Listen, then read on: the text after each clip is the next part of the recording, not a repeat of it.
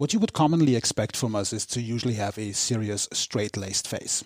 That's the, I think, German and Austrian way. But at least once a year, we'll go completely nuts. It's the fifth season. This is the podcast of the Germanic American Institute. Welcome. Willkommen. Where Germanic speaking European countries, Germany, Deutschland, Deutschland. Austria, Österreich, Switzerland, Schweiz, blend with the Midwestern United States. Hello. Hello. Servus. Grüezi. We are here and there, and we invite you to come along on the journey. The fifth season is a carnival season where we just let our hair down, have fun, go dancing, dress up, and just do things that are perhaps a little bit uncharacteristic for who we actually perceived to be. I can't just alone speak educatedly about carnivals, so I do have reinforcements here. We have Bastian back in the studio. Bastian, welcome. Thank you. Hello. And Claudia. Guten Tag. Let's start Carnival. Carnival is the fifth season. It's huge. It's celebrated. It is our opportunity to com- completely go crazy and just do things we commonly don't do. And let me just plug right away in the beginning our Carnival dance party because it is one of the things we do once a year. And it takes place February 8th, 8 p.m. through 1 a.m., so later than usual. It's 21 and older, which should give you a little bit of an indication. Tickets are $15 a person, and it is an amateur drag competition. Claudia, can you tell us more about that? Yeah, so in true German fashion, we you know we host a party here in uh, in line with the carnival parties in Germany, and uh, in Germany, people are encouraged to dress up any which way they please, and a lot of that then brings with it, you know, that uh, uh, people dress uh, in in ways that they wouldn't normally dress or behave in ways they wouldn't normally behave. And uh, drag is actually you know a popular thing to do at Carnival in Germany. So tying in with that, we are doing a uh, drag contest. And then, uh, Günther, if you can remind me on the sheet, there's actually information that uh, um, as part of the contest, we are donating all of our proceeds to a uh, nonprofit that It is actually not on the sheet here, or is it? Let me just hand this over. Yes, it's called Just Oh. Us Health. So all of the proceeds. So uh, it the participation is free, but uh, for every person who will participate in the amateur drag competition, we will donate our proceeds to Just Us Health, or we will donate fifty dollars to Just Us Health. So come in your best drag, participate in the contest, and for everybody who uh, signs up, GI will donate fifty dollars to Just Us Health. Awesome. And we do have Electra Cute, Victoria DeVille, and um, Blacklight Disco Yep. here at the GI. Now, we, this isn't the first time we're doing this, right? You mean the Carnival Tanz Party? Correct. Yeah, that has a long history. It had different names before. It was called, you know, Winterfest or something. It some uh, in some years was more closely tied to the St. Paul Winter Carnival, but um, yeah, we've done a winter Fasching Carnival type party for many many years. And we'll do this commonly not just here, but also back in the motherland. Uh, Bastian, do you have a carnival season? Köln, I think, is quite famous for it. Yes, it is. The entire region is. Um, if I remember correctly, last time I was on this podcast, I talked a little bit about the Rhineland region and the local rivalries, and that very much extends to Carnival as well. Um, big um, Monday parades in all the major cities with different topics, different um, emphases, and even different language. Different language in what sense? in that the um, kind of outburst at these um, and the chants at these parades are different from city to city. There is Alaaf in, in Cologne, there is Helau in Düsseldorf, just a few miles to the north, and very distinct different atmosphere that comes with that language. And then the whole point about it being uh, the fifth season, right, Bastian, is Carnival officially starts at 11 11 at 11 o'clock and 11 minutes. So November 11th at 11 o'clock and 11 minutes and lasts till Ash Wednesday. So it lasts several months, and uh, there's a lot of pomp and circumstance that goes along with that, right? That then culminates with those big, big parades. I mean, where where I'm from in southern Germany, we don't have those huge carnival parades on Rosenmontag or whatever that day is called here, Rose Monday, I think. I don't know. I But believe so, yeah. It's called Rosenmontag, and uh, you know we do celebrate, but the traditions are a little bit different. Mm-hmm. Yeah, I, I do see that people that are more involved, that are in kind of the clubs, because there are true clubs uh, for Carnival, um, and quite a number of them in each city. And I think the people that are more involved, they celebrate from sometime, well, from November 11th all the way through um, to Ash Wednesday, and have meetings and have plan for the parade and have um, comedy nights and all kinds of different different events throughout. Whereas I think the average German, the average person um, who is not super involved in in the in that entire process, really then joins that culmination, the big parties, the big parades um, at the end in February. Right, leading up to February or March, depending on when it falls. It's the last day is Ash Wednesday, which uh, you know is is also a sort of religious holiday. It's forty days to Easter, then, right? So it it all ties to some of the church calendar in those dates. Which is quite interesting because we do this a little bit different in Austria. We don't necessarily have the big carnival parade. We do have carnival events, particularly Villach, which is a small city in southern Austria, about uh, 10 miles uh, from the Italian border. They do have the Villach uh, Fasching, the Villacher Fasching, so the Villacher Carnival, uh, takes place over essentially a couple of months, starting on January 10th with the premiere and then lasts until February 15th. And it is broadcast actually throughout all of Europe. It's, it's sort of the Austrian prime event when it's about carnival. Vienna, on the other hand, the capital of Austria, where you would expect to have a little more momentum, is more known for its ball season, which is just beyond any description.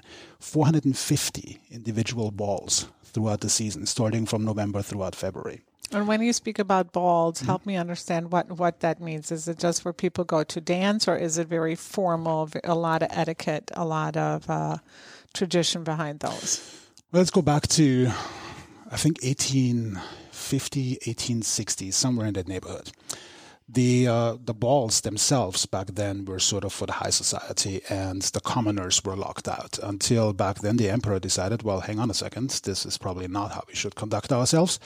And they opened up the imperial palace to the commoners and started to essentially invite people in by association. And nowadays, anyone who is represented by some form of guild, be this the uh, chimney sweepers, the flour merchants, the uh, sugar bakers, the confectioners, everybody has a ball. And each ball has different stipulations. Either you're showing up with a mask, or with a ball gown, or with a tux, or with something that is more reminiscent of your association, for instance, a military ball, the officer's ball. And this is then essentially how it, it grew. And it grew to 450 balls, and each ball has sort of the same kind of pattern, if you will.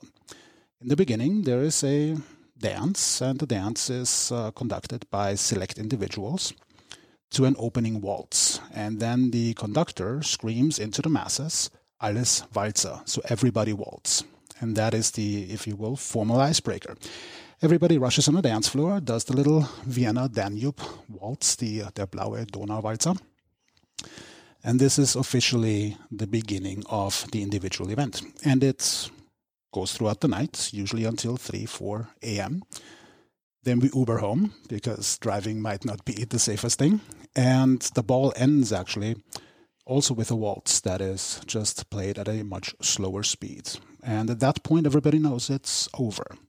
And we do this 450 times a year. In Was two months. season. Yeah, yeah. In all in Vienna within like a period of a few months. Correct.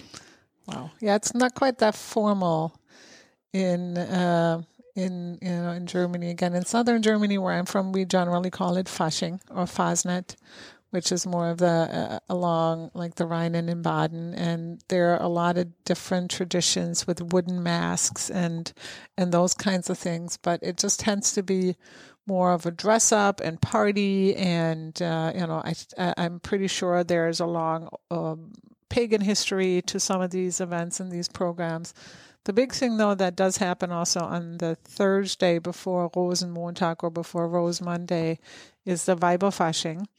And uh, what that means is women go out and cut men's ties. And uh, it's it's a way just for you know for for the women to to have kind of their own day and their own uh, party on the on that Thursday before the big Monday parades. Something I've never heard of. Note to self: don't wear a tie in Germany.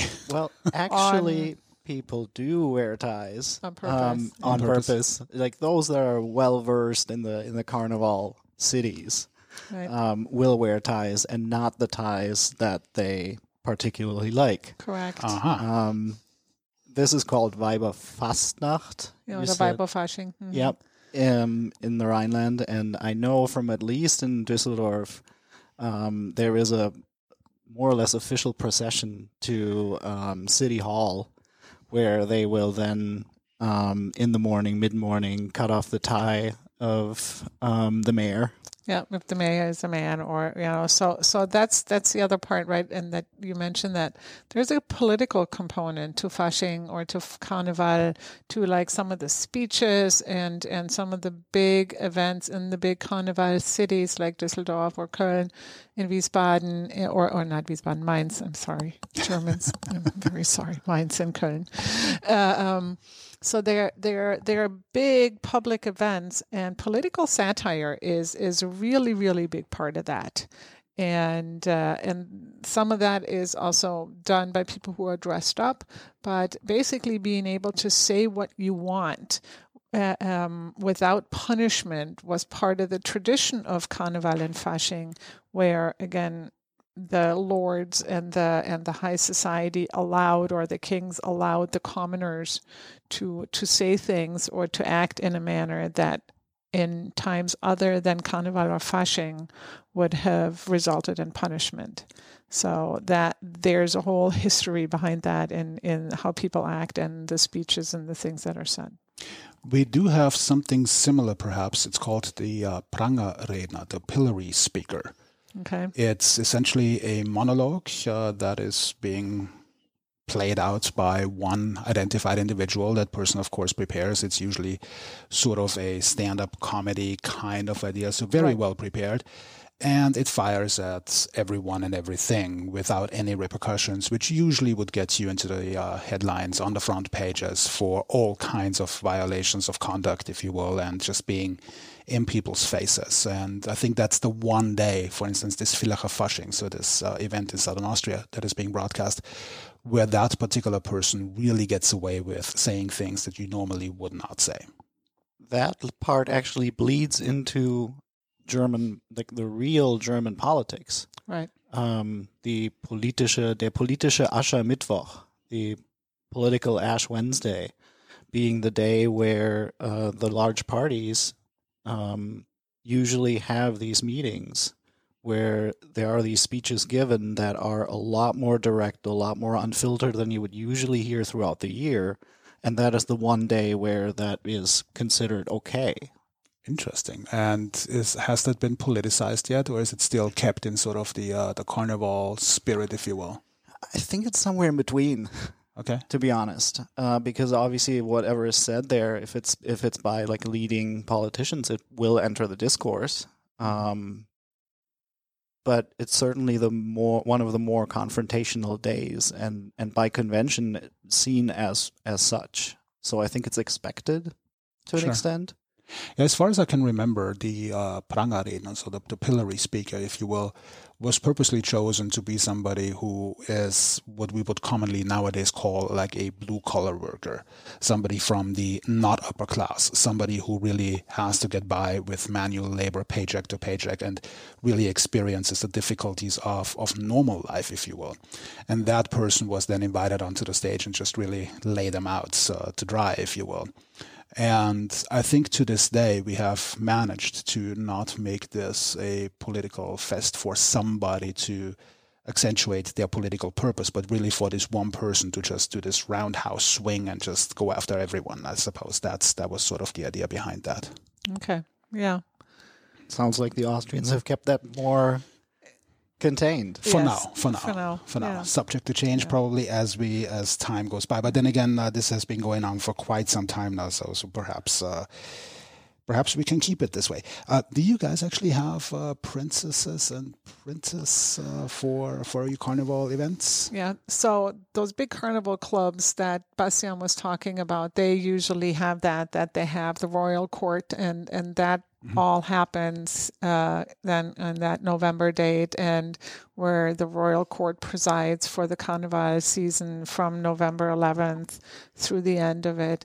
Um, the norm, not the normal, the average, most people in, in Germany really don't belong or don't participate in the, in that royal court thing. They just go and dress up and um, and go to a party. But yeah, they are they are with the carnival clubs. They have you know the prince and princess and king and queen and and all that kind of stuff. Do you happen to recall how much the uh, tickets cost?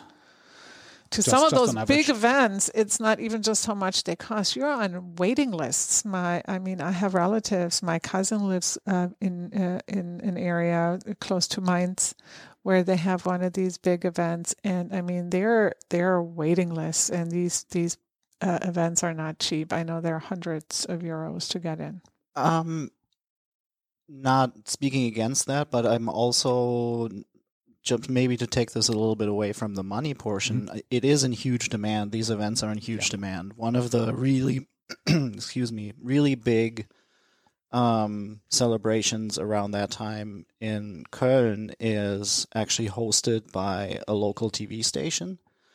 Um, and they have like an entire day where they broadcast live from their headquarters and they have like a f- more informal, more formal part to it. In the evening, it gets more formal.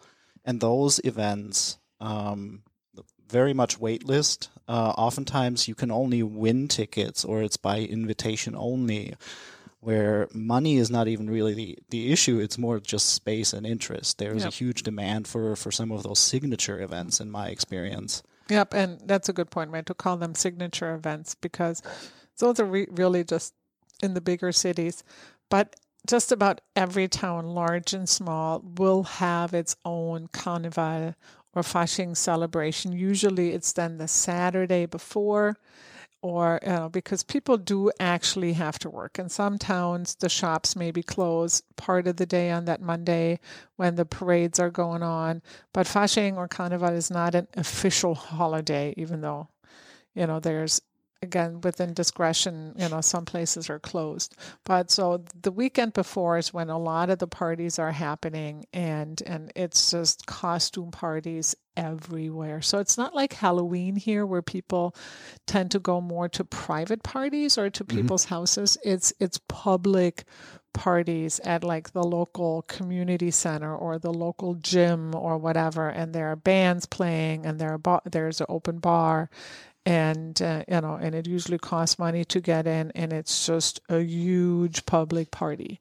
and towns large and small that's that's my experience Absolutely. As I was preparing for this, I was actually asking myself, is it a holiday or is it not a holiday? not and I officially I could have I could have sworn that it actually is. I and I in Köln that might be the case You I can I can actually not remember. I remember different cities in the area, and I remember it as a kid. kids get time off school but I I also remember it working, and I in my working during my working life, and I don't recall ever having gone to school or work on that Monday. Sc- yeah and i think that monday might be the only day that maybe a partial holiday or or a holiday in some of the towns and Yeah. kids usually tend to get a few days off for Fasching. Yeah, I remember missing work on that Tuesday when I was definitely supposed to, but I do not recall ever having been expected to work Yep. on that Monday. yeah, nope, yeah, a lot of people, yeah,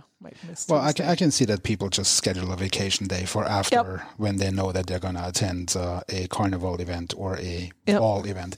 Uh, just to to take this uh, back to money just for a second, I think the cheapest ball in Vienna is the Concordia ball, which is essentially a press ball for the Associated Press, if you will. And student tickets are 40 euros. Uh, any other ball that I've looked up starts at a minimum at $100 if you can even get a ticket. right. And for some of those balls, the academics ball, uh, the officers ball, the chimney sweepers, and the confectioners and the flowers. What about the balls of all balls, like the Wiener Opernball, Yeah, the luck. Vienna Opera Ball? Right? That's that's like getting a ticket to the Green Bay Packers. Um, to a, a season Bowl, season yeah. ticket. Yeah. Um, no, the uh, the the ball of all balls, the the quote unquote world famous Opern ball. So the uh, ball at the State Opera House in downtown Vienna. Uh, years of waiting list. However, and uh, I've actually been talking with my dad about this uh, coincidentally last year. As a tourist, as a foreigner, so to speak, you actually have a higher likelihood of getting a ticket to the ball than if you are a local, because some of the tourist bureaus and the travel agents Have have, blocks some tickets. Exactly. They have some tickets assigned to them. They hold them back, and there is perhaps a chance that you can get one of those tickets. And the I think big draw would be not just obviously to experience the action, but also get behind the scenes at the Vienna Opera House, which under normal circumstances is of course completely taboo. So you can't get behind the scenes. In that one instance, the entire opera house is essentially open to the public, and you can just really just go to town and quite literally because when you're down at the Vienna Opera House, you just step out at 4 a.m. and you go to breakfast, which we have uh, plenty of opportunity to do so. So yeah, quite interesting uh, to just think about 450 different balls. That that makes for a heavy social calendar. So you know, so I, I you know, in in a way, I just kind of want to encourage people. You know, Oktoberfest is obviously world known, and people tend to travel to Germany for Oktoberfest. But you know, maybe take a trip earlier in the year, and you know, in in wintertime, you know, around February or March, depending on when when Fasching and Carnival is, and go to some of these bigger cities like Köln or Mainz, or go to Vienna or Villach and uh, and um, participate and experience carnival season because it is something there is nothing like it here in the U.S. I mean, Mardi Mardi Gras, but that's very much contained to one city, and it and it is quite different. But uh, you know, you might be very surprised that that as uh, Günther mentioned in the intro, you know, us Central Europeans who are usually fairly straight faced and buttoned up, you know, will will find a whole season to uh, to celebrate and party and uh, be silly, be crazy, dress up in any which way, and uh, and and go to these uh, and Carnival events. I think there are some grassroots attempts in Chicago, Detroit, and I believe one in Washington and LA, of all places, surprisingly, that are trying to replicate the Viennese style ball. I don't have a lot of information on that, but I'm sure there is stuff available online. So if you have some travel reward points and you want to go partying Viennese style, bring your tux, book that ticket, and hop on over to Detroit and uh, see that you can get out get out of this without einen Kater zu haben, which is our segue into one of the most requested things. Einen Kater haben is one of those German idioms, and that's our second portion of today. Time and again, um, some of uh, my students in class, and I'm guessing Bastian as well, Absolutely. we were asked uh, to not just teach German, but also what are the things that are not in the books, uh, things that uh, we use commonly, the idioms, the things that perhaps are a little more challenging to translate. So one of those would be einen Kater haben, which verbatim would translate to have a cat, A male cat, a male cat, correct. But it really just means to be hungover. very hungover. Yes. So when you get out of the ball season in your tux, and then the next day you are heavily dependent on anything or everything uh, Excedrin, and water, that would be the hangover oder einen Kater haben. Or as Bastian said on those Tuesdays when he didn't make it to work after Carnival Monday, he probably had a hangover or einen Kater. Mhm. Hey, ein Kater haben is really just another version of Muskelkater haben, which Right. is to be sore, have sore muscles. Right. Oh. So really, einen Kater haben is just another version of that. Maybe it's your brain that's sore. Yes, in this case, your your whole body. it's not just in your muscles. Yeah. So so for today, since you know we we talked about uh, the the cat or the male cat that you have after you drink too much, all of the idioms we're going to talk about today are related. Uh, to uh, to animals and uh, have something with an with an animal with it, and uh, I'll pick one. And uh, this one is called Mit den Wölfen heulen. Mit den Wölfen heulen means to howl with the wolves, which is somebody who really doesn't have his or her own opinion. It's uh, it's always easier to kind of just follow along with the crowd and to to do what other people do. So in Germany, somebody who agrees with other not so much with agrees with other people, but who just always goes along with other people and always follows the crowd. That person would be considered somebody who howls with the wolves or mit den Wölfen heulen. It would potentially be more of a statement behind somebody's back, though, right? Well, you wouldn't that- necessarily say that to somebody's Well, face.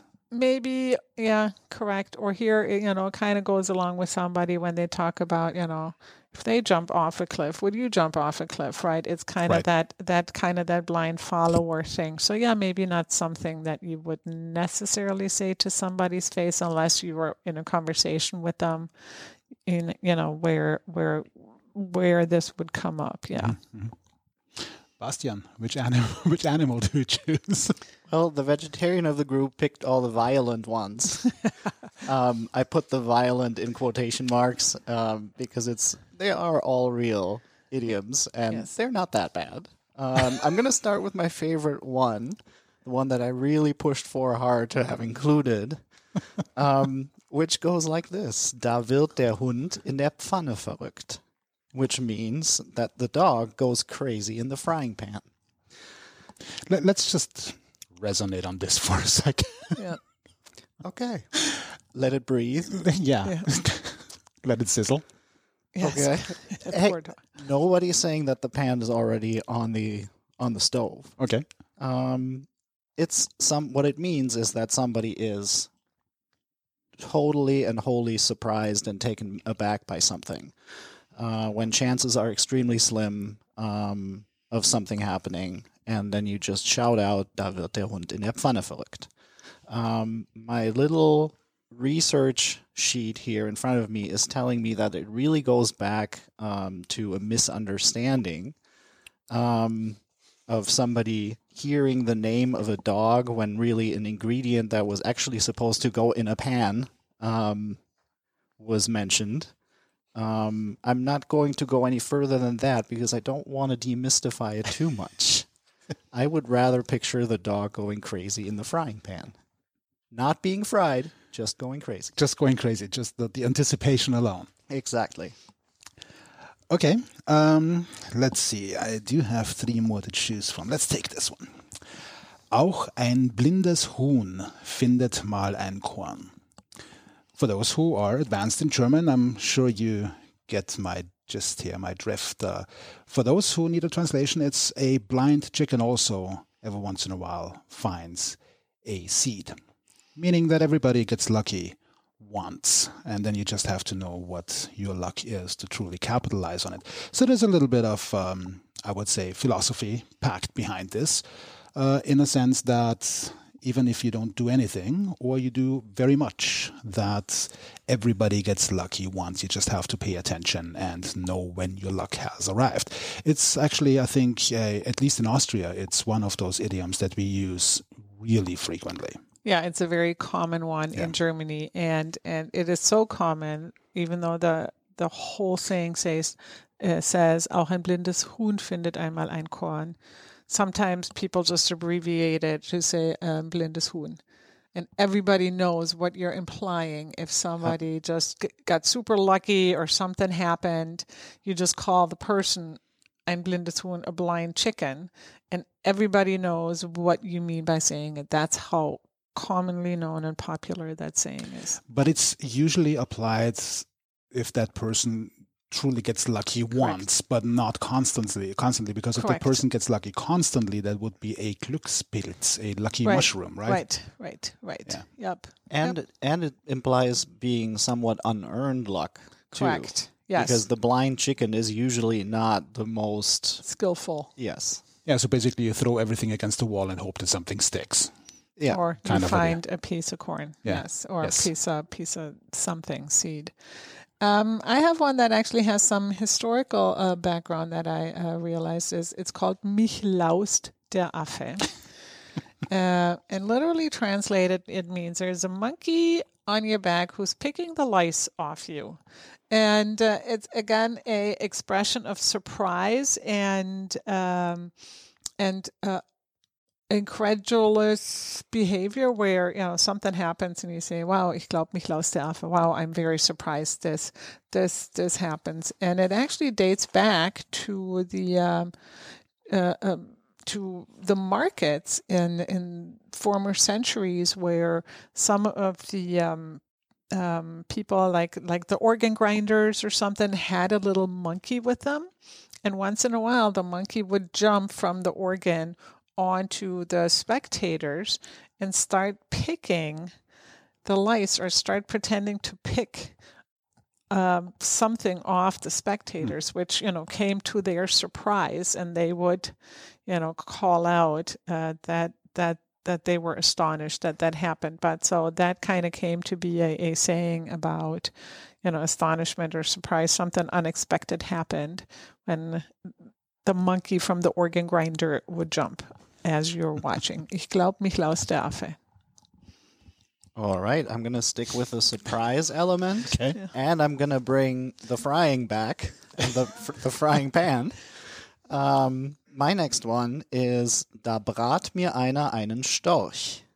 So there's a stork being fried, and again, this is the element of surprise. Someone totally in disbelief, and this goes back, and this actually makes a good amount of sense to me. Um, this goes back to um, days when stork were were considered like lucky birds, bringing bringing children, being good luck when you have one, nesting on your roof. So the last thing you would want to do is get rid of that bird, that particular bird on your roof.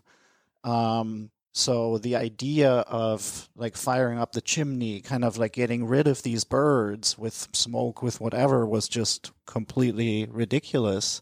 Because why would you do that? And like the idea of like frying, quote unquote, the stork on the roof was just unheard of and was just unimaginable. And therefore, somebody like frying a stork for you is just something where it's like, this cannot be right. This cannot be true. Tastes like chicken. Well, and no, but the point is right that, and that goes back in all in German folklore that a stork is a lucky bird, Yes. and that isn't. I don't know that that's something that's here in U.S. history uh, as known, but you know, stork stork is lucky and and uh, um, yeah, it's sign of fertility and that kind of Yeah. stuff. Okay. Einen Frosch im Hals haben. So basically to have a frog stuck in your throat. Which really means that you have a dry throat. Uh, particularly, I would say stage fright also applies to that. Uh, perhaps being in a situation where suddenly you dry up and uh, the noises that come out of your mouth are more reminiscent uh, of a screech uh, other than really actually really getting the sentence out that you had in mind. However, there is some sense behind this, uh, particularly given the history of the uh, idiom. It goes back to a medical term called ranula. And ranula is essentially the mix of the Latin name for frog, which is rana, and then also a swelling on your tongue, which really makes it difficult to pronounce anything at all. And over time, it became the um, ranula essentially became more or less homegrown, and out of that came einen Frosch im Hals haben, so to have a frog in your throat. I would have thought that that had more to do with that you croak like a frog, right? Like the noise that you make. Could also Right, be, yeah. yeah. So really, it's a reference to a serious medical condition. Yes, I wouldn't. I wouldn't necessarily say serious, uh, yeah, but or a medical condition. Yeah, but a Yep. medical condition Yep. nonetheless that makes it really difficult to speak. And uh, over time, of course, uh, this was a little, uh, I say- I would say, demystified from medicine and medical terminology to homegrown terminology when people just couldn't express themselves uh, adequately. yeah. Oh, it makes me wonder if there are specific frog removal doctors. Possibly. Um, I, I have another one that uh, that ties a bit more into the season, and it's called Die Kuh vom Eis holen. Die Kuh vom Eis holen. And it literally translated, it means to get the cow off the ice. And Poor cow. I know. How did the cow get on the ice? well, there you go. And is it wearing skates? Probably not. And hence the issue, right? It, it is dealing with a very, very difficult situation. A cow is a hoofed animal and probably not happy that it's on the ice and probably not willingly or easily willing to move off the ice. So die Kuh vom Eisholen is a saying that, uh, and I'm sure I don't have the detailed history, but I'm sure has something to do with the difficulty of getting a large hoofed animal off the ice when it's scared and doesn't want to come, or the ice might also be cracking. So it's dealing with a very tough and difficult situation. If you have to deal with something, you know, you would say to somebody, Well, I'm always the one that has to get the cow off the ice. Ich bin immer diejenige, die die Kuh vom Eis holt. My head immediately goes to ice cream. For. No, no, not, See, I just want the not the related. I just want the uh, cow see playing like see it play hockey. Like Winter Uh, Classic next year. sure. Anyone? I can just see all four legs going out, you know, and the poor cow laying splayed on the ice. Goalie. And yeah, I mean, I- inevitably, I, I would, some of the terms that we're using here go back, I would say, decades, perhaps centuries. hundreds of years, some of them Yeah. maybe absolutely. Yep. For many of those, I'm pretty comfortable to say that we actually really don't know the origin, much less that we actually apply them in the context that they used to be applied anymore. They probably have changed over time. Yes, Which- absolutely. Which Yeah. makes them all uh, so much more entertaining. Oh, absolutely. It's Right, right. Because I'm sure, yeah, just like you said with the frog in the throat, you know, I had no idea that that came from the Latin for Frog, yeah. frog. Yep. Yeah, that was quite interesting. Um, the last one that I have, zwei Fliegen mit einer Klappe schlagen. We actually have this in English as well. It's uh, killing two birds with one stone, essentially doing two things and just getting them done in one swift action. Um, whatever situation would apply for that, I can't uh, come up with one right away. But uh, Except, you know, we don't kill two birds, we just kill two flies in Germany. Yes, yeah, we are a little less um, brutal in our animal control. Yeah. well, yeah. yeah, that, that one is, I think, much more uh, relevant in English as well. Yep. It's something Killing quite two quite birds common, or, yes. yeah, killing Mhm. two flies. Yep. Bastian, Now, last are, one. are you prepared to get some um, some angry emails from the Association of Fly Lovers Yes. or whatever for Yeah. saying for saying that that the It's fly less, the yeah. flies are killing the flies is less violent, Yeah. less gruesome than killing the birds. Yeah, except I can imagine that it's really difficult to hit two flies with one stone. That's true. But I'm just saying you don't know how big the fly lobby is around here. I can't. I can't even get one with a newspaper. So Right, there you go. There's that. so they're Yep. safe from you is what you're saying. True. Good. Yes. Yep. What you got? Um, the animals getting back at us. That's what I got. Um, my final one is Ich glaub, mich tritt ein Pferd. I think a horse is kicking me. So clearly, all those animals are fed up with us and our little sayings um, and getting back at us violently.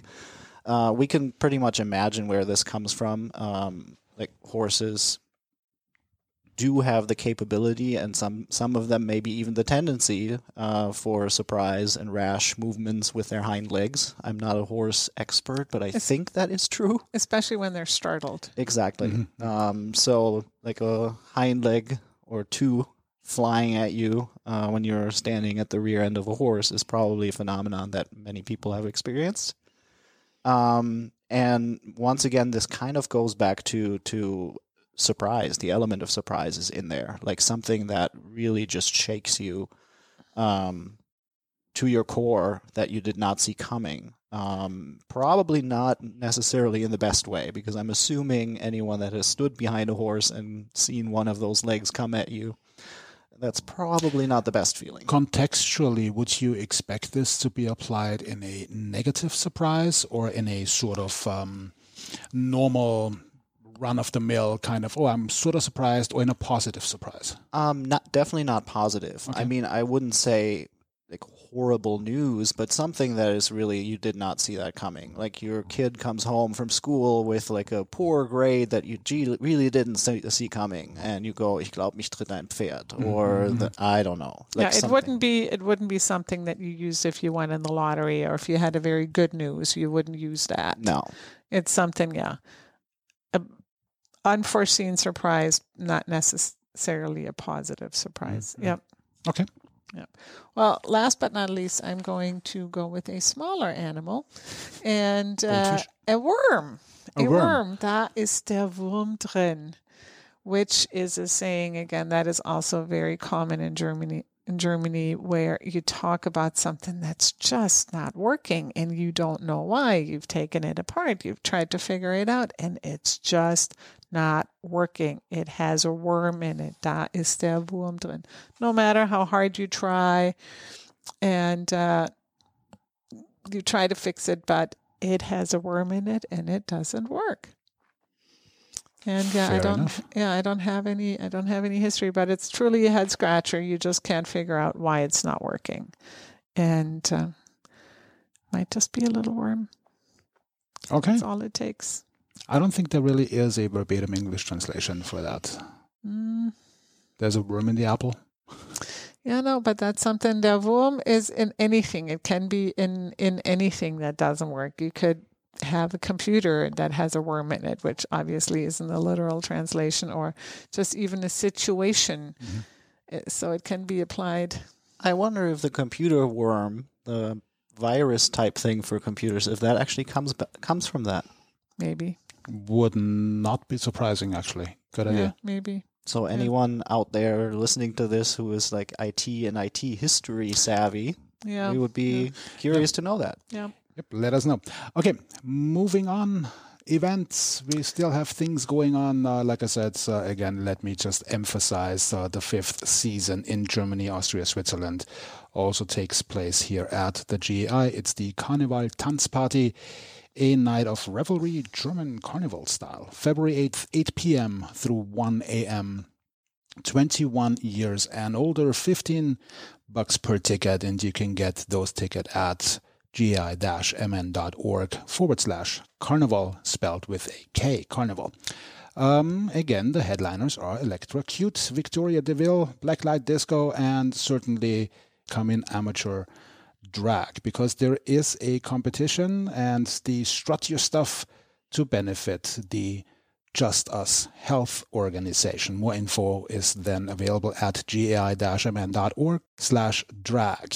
And once again, this is February 8th from 8 p.m. through 1 a.m.